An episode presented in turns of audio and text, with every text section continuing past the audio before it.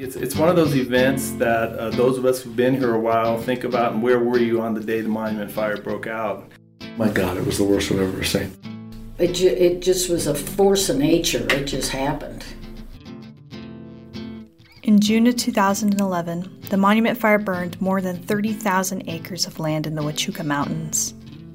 The Herald Review spoke to first responders, nonprofits, homeowners, and journalists, all who shared their experiences of the blaze and reflections on the event 10 years later. These are their stories. We begin our three part series with the beginning of the fire, when it started, how it developed, and the initial responses of our guests. According to the National Park Service's webpage, the monument fire started on June 12, 2011 at approximately 1:15 p.m. Fry Fire Chief Mark Savage recalls his experience of the fire 10 years ago when he was the battalion chief of the fire district. I responded as part of the initial response with Palominas and the U.S. Forest Service, um, I think just after noon. Um, we actually responded on a Type 6 engine, which is a brush truck. Um, down, at least when we started responding, we couldn't see anything. Um, we went down 92 till it turned east. Um, we hit Coronado Memorial Road, and about that time is when we could see the smoke coming off. Um, we made access through Forest Lane, um, and we're actually right on the, the border road with the fire moving north of that. Noting the weather conditions of that day, Savage says that there was a heightened sense of concern. We had had uh, some pretty dry weather. I think it was a red flag warning for that day, uh, which means that, hu- that the humidity's down, the temperature's up, and the wind is up. Um, so we started out when we came on shift at eight with a heightened sense of w- concern. So we, when we got to the Border Monument Road, um, we realized that we wouldn't be able to to catch it there. Um, for a minute, we thought that it might hang up. There's kind of a rocky bluff there on the east side. Um, we thought that it might hang up in the rocks, um, but it didn't. And as soon as it made it around the, the corner, it was off to the races. Sierra Vista Fire Chief Brian Jones also recalled the day the fire started 10 years ago, responding as a captain with the department. It's one of those events that uh, those of us who've been here a while think about and where were you on the day the monument fire broke out. And I can remember being at Fire Station 3, uh, 675 Julio Cesar in a class and just hearing about the fire. And then myself and Captain Wright uh, walked outside and saw a huge plume of smoke to the south. And we immediately got in one of our staff vehicles and headed out south. And from that point on, the next really like 10 days were pretty much a blur of uh, just chaos, really. On June 12th, the fire burned more than 3,100 acres, but it quickly claimed 600 additional acres just 24 hours later. Former Sierra Vista Fire Chief and Incident Commander Randy Redmond said that additional state resources were called once the fire reached the cross statue at Our Lady of the Sierras Church. Uh, when we got called up for the initial assignment, uh, Fry, Sierra Vista, and Palominas responded initially because it was very dry and we knew we didn't have all resources there.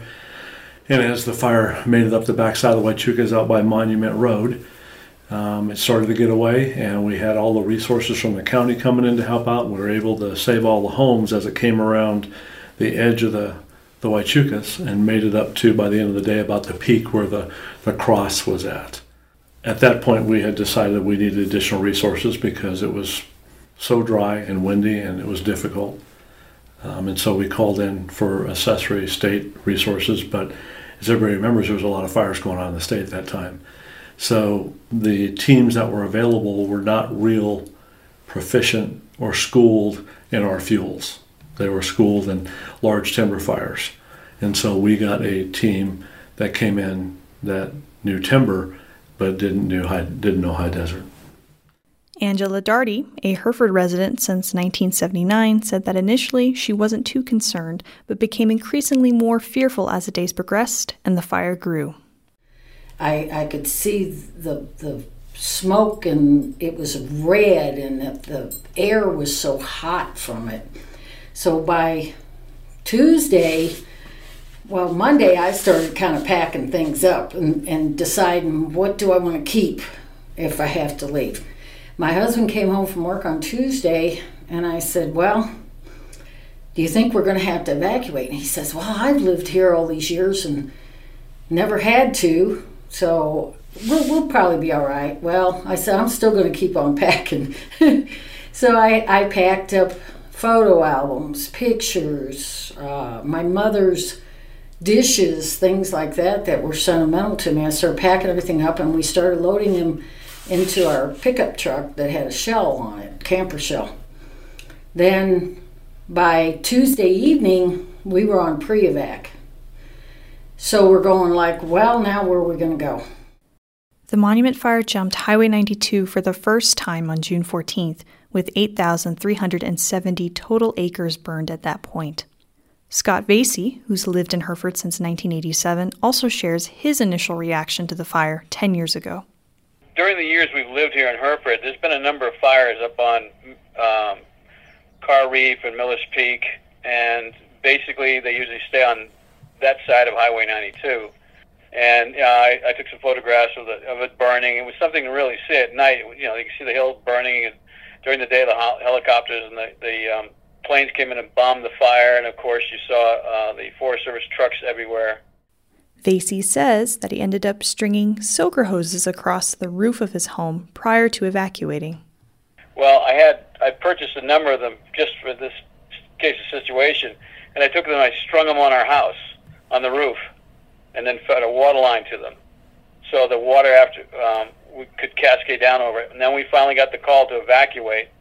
So as soon as we heard that was going to happen, we moved some of our vehicles up to Fort, up on Fort Huachuca, and we waited for the call. And of course, then we got the call. So I went ahead and, and I charged the line for our soaker hoses, and we had to leave. City of Sierra Vista Public Information Officer Adam Curtis also shared his experience covering the fire as a reporter for the Herald Review 10 years ago. Emotionally, you kind of take on the burden of some of the people you interview as well. Um, and it's just a very stressful time because when the fire is threatening the community at large, it feels like on some of those days, um, you know people who don't know if they're going back home that day. Um, and it really does take a bit of an emotional toll, but you're so focused on your work. You're working, I think I worked about 67 to 70 hours a week for those two weeks. Um, you're really focused on that and you're really in a rhythm. Um, so it's all, it all becomes kind of a blur. Um, but I do remember um, having some kind of strange dreams and nightmares around that time uh, just because of all the stories you hear from people. I interviewed so many people who were evacuated, some that were evacuated twice or three times uh, because the Fort Fire also broke out during the Monument Fire. Um, so it was a very exciting, unpredictable, dynamic time. Uh, it felt like we were kind of in the national spotlight for a second. So as a reporter, that's incredibly exciting. Um, but it's also got the side of it's it's exhausting and it does take take its toll on you a little bit too. Stay tuned for part two of this series, where we'll cover the fire as it progressed and the complications that followed in the efforts to contain it. Thank you all for listening to this special edition of the Daily Chirp. To listen to more content, go to www.myheraldreview.com forward slash podcasts or check out the Daily Chirp on Spotify, Apple Podcasts, Google Podcasts, and more. This podcast is sponsored by Lawley Automotive Group, Apex Network Physical Therapy, Sulphur Springs Valley Electric Cooperative, Benson Hospital, and Prestige Senior Living.